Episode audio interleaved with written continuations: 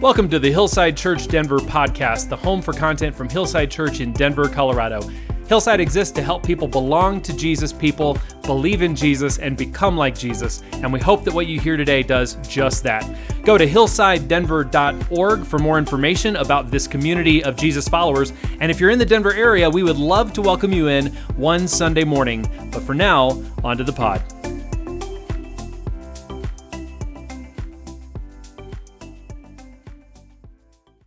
1 Thessalonians 5 uh, 12 to 28. Um, now we ask you, brothers and sisters, to give recognition to those who labor among you and lead you in the Lord and admonish you, and to regard them very highly in love because of their work. Be at peace among yourselves. And we exhort you, brothers and sisters, warn those who are idle, comfort the discouraged, help the weak, be patient with everyone. See to it that no one repays evil for evil to anyone, but always pursue what is good for one another and for all. Rejoice always, pray constantly, give thanks in everything, for this is God's will for you in Christ Jesus. Don't stifle the Spirit, don't despise prophecies, but test all things Hold on to what is good. Stay away from every kind of evil. Now may the God of peace himself sanctify you completely, and may your whole spirit, soul, and body be kept sound and blameless at the coming of our Lord Jesus Christ. He who calls you is faithful, he will do it. Brothers and sisters, pray for us also. Grant, greet all the brothers and sisters with a holy kiss. I charge you by the Lord that this letter be read to all the brothers and sisters. The grace of our Lord Jesus Christ be with you. let's pray. Lord, thank you for your word today. Thank you for your word that penetrates deep, that, that divides between the marrow. Your word that shines lights into the dark places of our hearts and of our lives and of our souls and your word that shines light on Jesus, on the author and perfecter of our faith, upon our Savior, our King, our Master, our Messiah. And we pray, Lord, that as your word sinks into us, that we would become agents of your peace. We'd become agents of your shalom. That as your Holy Spirit works within the followers of Jesus, we would become that community that you have in mind. That community of love, of peace, of grace, of truth God of hospitality and of kindness. I pray, Lord, that we would become the kind of community that Paul describes here in 1 Thessalonians as we invest more and more into your word and into the presence of the Holy Spirit in each of our lives and in us as a body. Would you speak today through your word? In the name of Jesus. Amen. Uh, we were watching a movie, family night. Uh, uh, Friday night is family movie night for us. We were watching a movie on Friday night, and uh, there was a family. There was a, a couple that ran a foster home in this, or a group home in this movie. And uh, the movie's about a, a, boy who gets brought into this, this uh, group home and then the things that happen to him and how he grows there um, and how he becomes family with the other kids in this group home. And as the movie was progressing and we were meeting this couple who runs this group home, I was thinking in my head, there's no way in the real world these aren't Christian people. But it's Hollywood, so you know they're probably not going to say that. And then like 30 seconds later they're praying over a meal with the kids in their group home, which was awesome. Um, and I looked at my kids and I was like, "See, I told you, like there's no way those couples not Christian." Because there are things that Jesus followers do that are weird, that look weird. You ever meet someone and you just get the sense, like you get the feeling, this is, this is someone who knows Jesus. And then you meet people who claim to follow Jesus, and you spend some time with them and you go, hmm, I don't, I don't know. Do you really know Jesus? I, I know a couple of people and I am trying really hard to love them well. Um, but I know a couple people in my life who are very vocal about their faith, wear t shirts, and yet are some of the crudest, most crass people. And it's really a struggle for me to love them well. And I go, is this, is this what we want to project? Is this the image that we want people to see? Is this doing anything for the kingdom of God, or is this actually hurting us? And then some of us know Christians who claim to follow Jesus, who maybe aren't crude and crass, but they're arrogant about their faith, or they're obnoxious about it.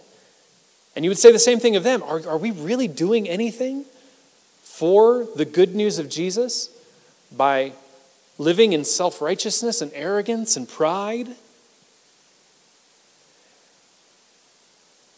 Because at the end of the day, I think what we know internally, what we know instinctually, is that the greatest witness to the truth of the good news of Jesus is his people. How we live, how we act, how we behave in the world. At the end of the day, the, the greatest apologetic, I'm going to get to that word in just a minute, for the truth of the good news of Jesus is his transformed people living like Jesus. And the most detrimental thing to the church, the most harmful thing to the church, is when the people of Jesus don't follow Jesus, when we don't live like Jesus. Now, that's hard because we don't want to be a people who are legalistic, who say, you got to follow a certain set of rules or God won't love you, because that's not true. We are a people of grace and of love and of hope, but we are also a people of holiness, a people who are pursuing Jesus and pursuing becoming like Jesus with everything that we are. Back in uh, 125 AD, there was this Christian philosopher in Athens named Aristides. And the Emperor Hadrian was visiting Athens.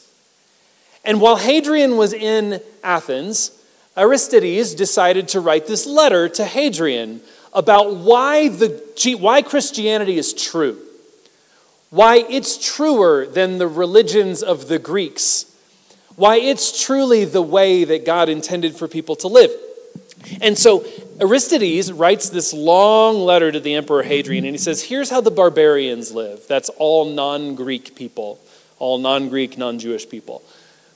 And then here's how the Greeks live, and here's how the Jews live, and here's how the Christians live.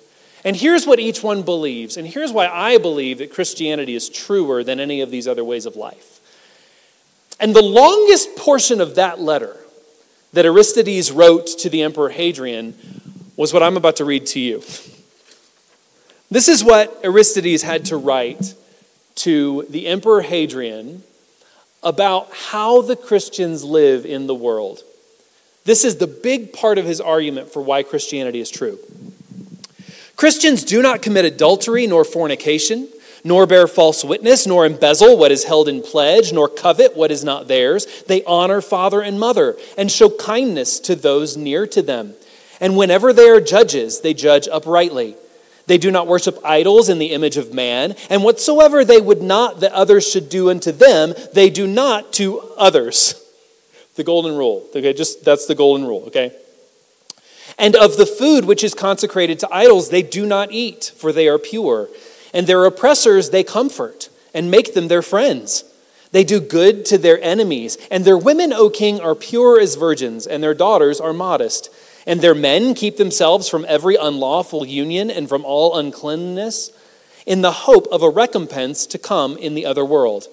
Further, if one or other of them have bondmen or bondwomen, slaves or children, they love towards them, through love towards them, they persuade them to become Christians, and when they have done so, they call them brethren without distinction. They do not worship strange gods, and they go their way in all modesty and cheerfulness. Falsehood is not found among them, and they love one another. And from widows they do not turn away their esteem, and they deliver the orphan from him who treats him harshly. And he who has gives to him who has not without boasting. And when they see a stranger, they take him into their homes and rejoice over him as a very brother. For they do not call them brethren after the flesh but brethren after the Spirit and in God. And whenever one of their poor passes from the world, each one of them, according to his ability, gives heed to him and carefully sees to his burial. And if they hear that one of their number is imprisoned or afflicted on account of the name of their Messiah, all of them anxiously minister to his necessity. And if it is possible to redeem him, they set him free. And if there is among them any that is poor and needy, and if they have no spare food, they fast two or three days in order to supply the needy their lack of food. They observe the precepts of their Messiah with much care, living justly and soberly as the Lord their God commanded them. Every morning and every hour they give thanks and praise to God for his loving kindness toward them. And for their food and their drink they offer thanksgiving to him. And if any righteous man among them passes from the world, they rejoice and offer thanks to God, and they escort his body as if he were setting out from one place to another near. And when a child has been born to one of them, they give thanks to God. And if moreover it happened to die in childhood, they give thanks to God the more, as for one who has passed through the world without sins. And further, if they see that any one of them dies in his ungodliness or in his sins, for him they grieve bitterly and sorrow as for one who goes to meet his doom.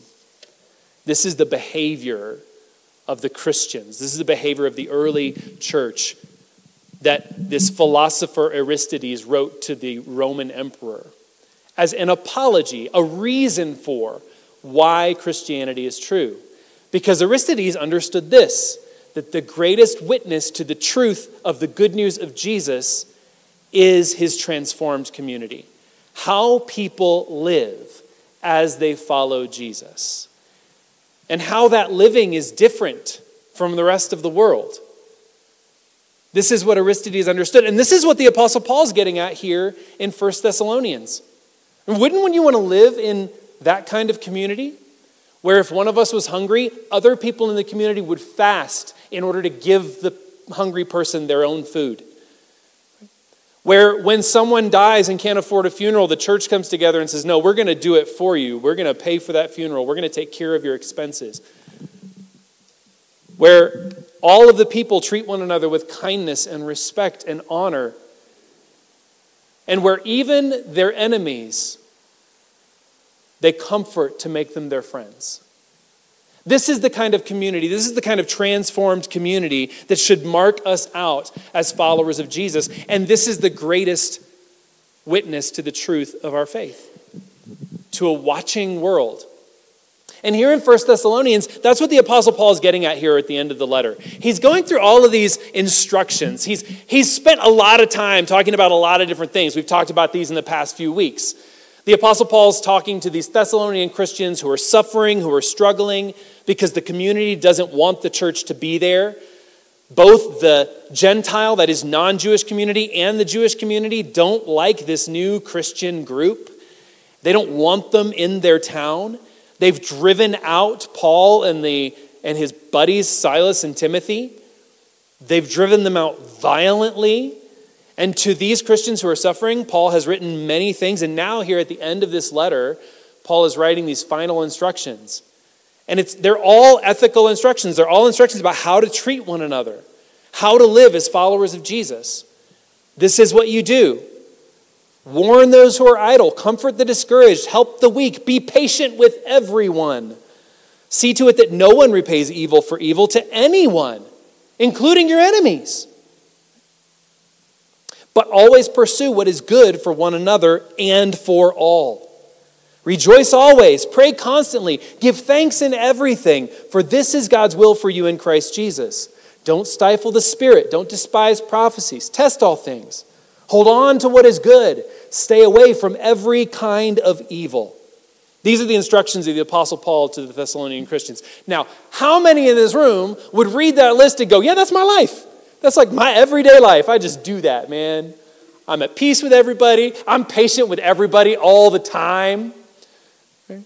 I never want to I never want to get vengeance on anybody. I never want to repay anybody evil for evil, but if somebody does wrong to me, I bless them and I love them and I go on with my life, right? Who is praying constantly in this room? Who is rejoicing always? Who is living this way? I'll give you a hint. Nobody. The Pope in Rome ain't living this way. I'm not living this way. I want to. Down to the deepest fiber of my being, I want to live this life. I want to be this kind of person. I want to be the kind of person that if you read this list and then you thought of Brandon Goad, they would go perfectly together. But it ain't true. My wife will tell you that. My children will tell you that. The leadership team of this church will tell you that. Because right? they know. And it ain't true for you either. None of us are. We're all falling short all the time. It's the hardest truth of the Christian life that followers of Jesus want this for themselves and everybody else, but they can't get it. We are going to fall short. We are going to fail. We are not going to perfectly follow Jesus. Our character is not going to be perfectly like Jesus. We are still living in a sinful, fallen, broken world where we will struggle with sin till the day we die. So, what do we do with this? If it's true what I said a minute ago, that the greatest witness to the truth of the Christian faith, the greatest witness to the truth of the good news of Jesus, is the transformed community of people following Jesus, and yet we can't live like him perfectly, then where are we left? What do we do? I mean, that, that's a real, that's a head scratcher, right? That's hard. Because on the one hand, I desperately want to follow Jesus. I want to be holy as he is holy. I want to love people like Jesus loved them. I want to be eternally patient with everybody. I want to have someone spit in my face and I respond with a smile and an I love you and I'm praying for you. I want that to be who I am. That is not who I am. I want that to be true of me. And I want that to be true of our community. I want it to be true that absolutely anybody can walk through those doors and walk into this place and never feel an ounce of judgment, but know the love and grace of Jesus Christ unconditionally, completely. I want your worst enemy to be able to walk through that door on any given Sunday, see you, and know that they are loved and cared for and that instead of wanting to spit on them or punch them in the face, you have been praying for their good. That's what I want for this community. That's what I want for all of us. But we're going to fall short of it. We're going to disappoint each other. If you haven't been disappointed with someone in the church, you haven't been around the church long enough. We're going to disappoint one another. We're not going to be perfect. And we're going to continue to pray and seek after God and seek after Jesus and be able to say, just like the Apostle Paul, that I want, my, I can't do the good that I want to do, but I do the bad that I don't want to do. And the grace of God is sufficient for all of us. The grace of God is sufficient. Grace covers a multitude of sins. Because this life that we are being encouraged to here at the end of this letter and in this letter that Aristides wrote to Hadrian 2,000 years ago, the kind of life that we are being encouraged to is out of our reach and out of our grasp. In fact, it is impossible on our own. We cannot do it. We cannot will ourselves or work ourselves into it. Have you ever noticed that the harder you try to be patient, the more impatient you get? Maybe, maybe it's not true for you. Maybe you're holier than me. But for me, right, the harder I try, especially when I'm in a moment of frustration and of impatience, if I think about being patient, it makes me angry at myself and then I get more impatient.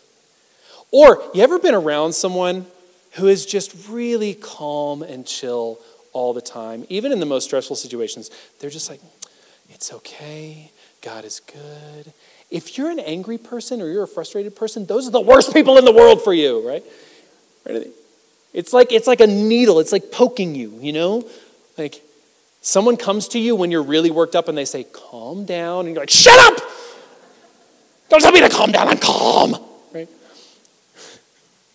That's, that's my personality. Maybe that's not you. Maybe you're that calm person, and I am sorry if I've ever snapped at you. I'm sorry for everybody who's ever snapped at you. in your calmness, right? We're not who we want to be. It's the universal human condition. Whether you're a follower of Jesus or not, I think everybody would say we're not fully who we want to be. Hopefully, we're on the road to getting there. The difference for followers of Jesus, the difference for followers of Jesus is that when we fail, as we inevitably will, we have a Lord, we have a King, we have a God who has covered over our failure with grace. Listen to these words. We read all of those instructions that the Apostle Paul gave about how to live, how to follow Jesus, knowing that the people would fail at it. And then Paul writes, Now may the God of peace himself sanctify you completely, and may your whole spirit, soul, and body be kept sound and blameless at the coming of our Lord Jesus Christ. That's cool, that's great, right? Be blameless at the coming of Jesus. May God sanctify you. We're on, we're on good footing here. Okay, I'm moving towards sanctification. I'm moving toward holiness. I'm moving toward becoming like Jesus. I want to be blameless when Jesus returns. And then he writes the best line in this whole letter He who calls you is faithful, he will do it. Not you. God will do it. He is faithful because you're not. I'm not. As faithful as I want to be, I nevertheless end up living unfaithfully to Jesus. I make decisions that are unfaithful to Jesus. I am not faithful all the time. Oh, I'm growing in it. I'm, I'm moving toward it by the power of God and His Holy Spirit, but not through any effort of mine. God is faithful when I am not. God is faithful when you are not. God is faithful regardless of how unfaithful we've been. Which is why, when my friend who drives me crazy because he's lewd and vulgar and yet says he follows Jesus, I can say, The grace of God covers you. And when my friend who is obnoxious about his faith and loud and in people's face and I think that's not a good witness to Jesus. Nevertheless, the grace of God covers you. And when I get impatient and I snap at people and I yell at my child who I love so dearly and don't want to, when I fall short of Jesus, nevertheless, the grace of God covers me. Because it is not me making me holy, and it is not you making you holy. It is God who is faithful. It is God who will make you holy. It is God who works good in you. And any good that comes out of me is due to the presence of God's Spirit in me, not my effort. This is the good news of Jesus. This is what sets the Christian church apart. This is what makes our faith so unique and so special. We all have a goal that we are trying to reach. We, as followers of Jesus, are all pursuing becoming like him in every way, and we are all failing every day. And yet, at the end of every day, we can say, God, your grace is sufficient for me.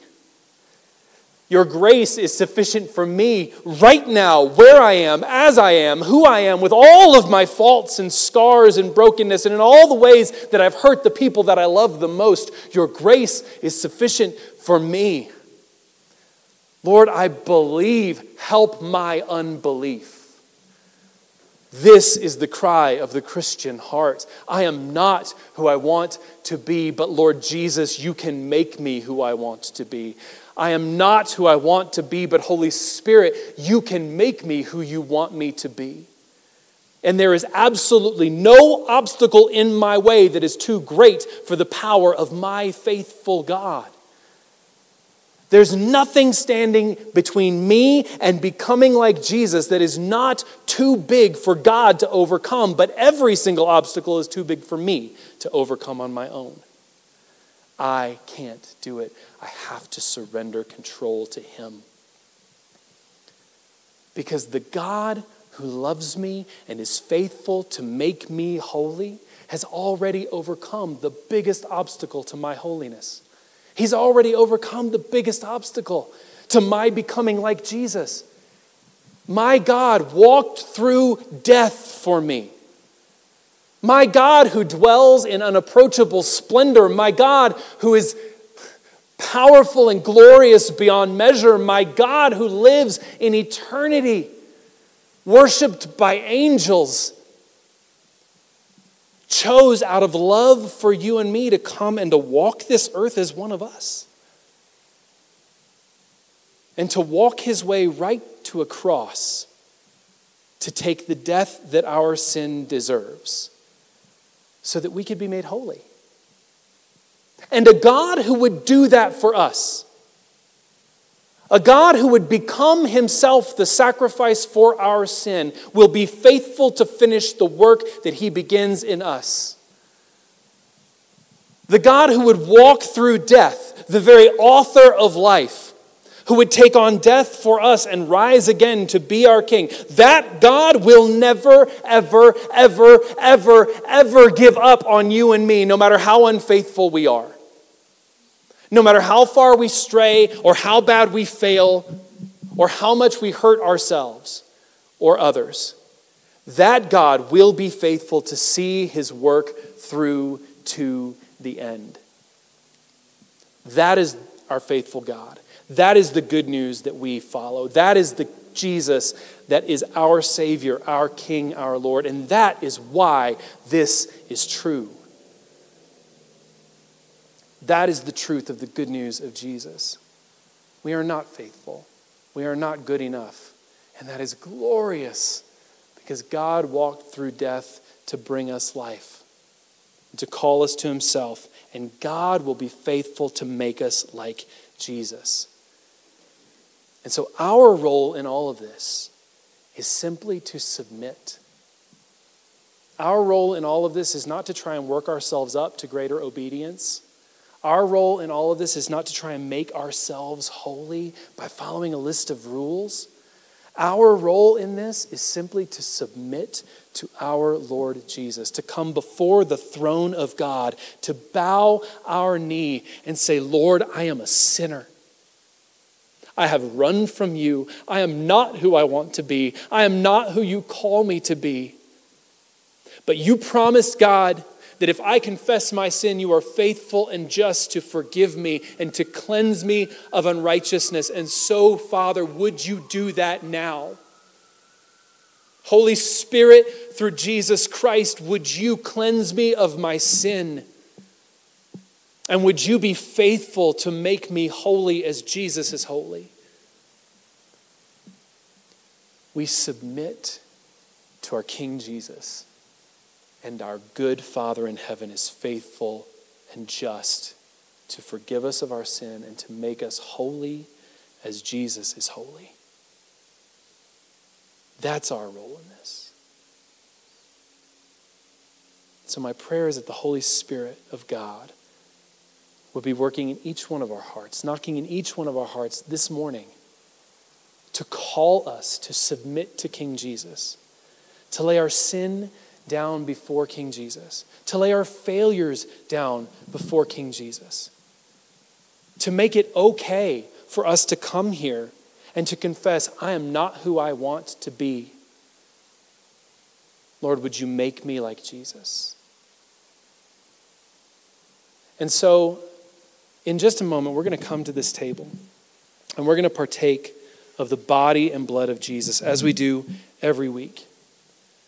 We're going to come and we're going to tear from the bread and dip into the cup. And we're going to take into ourselves the sacrifice of Christ on our behalf as a means of receiving the grace of God. Before that, I want to take a moment of quiet for each of us to examine our hearts, to listen to the voice of God, to the voice of the Holy Spirit, and to surrender ourselves anew, or maybe even for the first time, to Jesus. To allow Him to cleanse us of our sin, to make us holy before our God so that when God looks upon us, he doesn't see our failures, but he sees the glory of Jesus. He sees the sinless perfection of the second person of the Trinity. And so now, would you take a moment and meditate on the truth that God has paid for your sin in Jesus Christ and pray? Surrender today to King Jesus.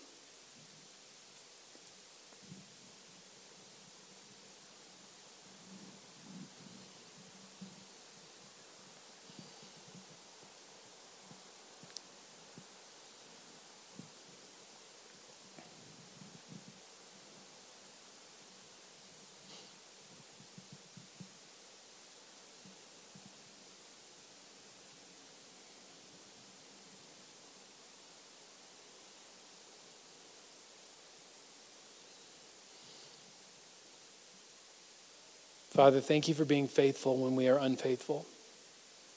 Thank you for cleansing us of our sin, even when our hearts and our minds were turned from you. For pursuing us, even to the point of death on a cross. And God, we know that if in your love you experience death for us, then there is nothing that will stop you. And there is nothing that can stand between us and our God. Neither height, nor depth, nor death, nor life, nor angels, nor demons, nor enemies can stand between us and the love of God that is ours in Christ Jesus. And so today, would you cleanse us of our sin? Assure us, assure us that when you look upon us, you see the holiness of Jesus. And would you move us, Holy Spirit, to become more like Jesus every day of our lives? Up until that day when we see you face to face and we stand in your glorious presence, blameless by the blood of the Lamb. In the name of our faithful Savior, Jesus Christ. Amen.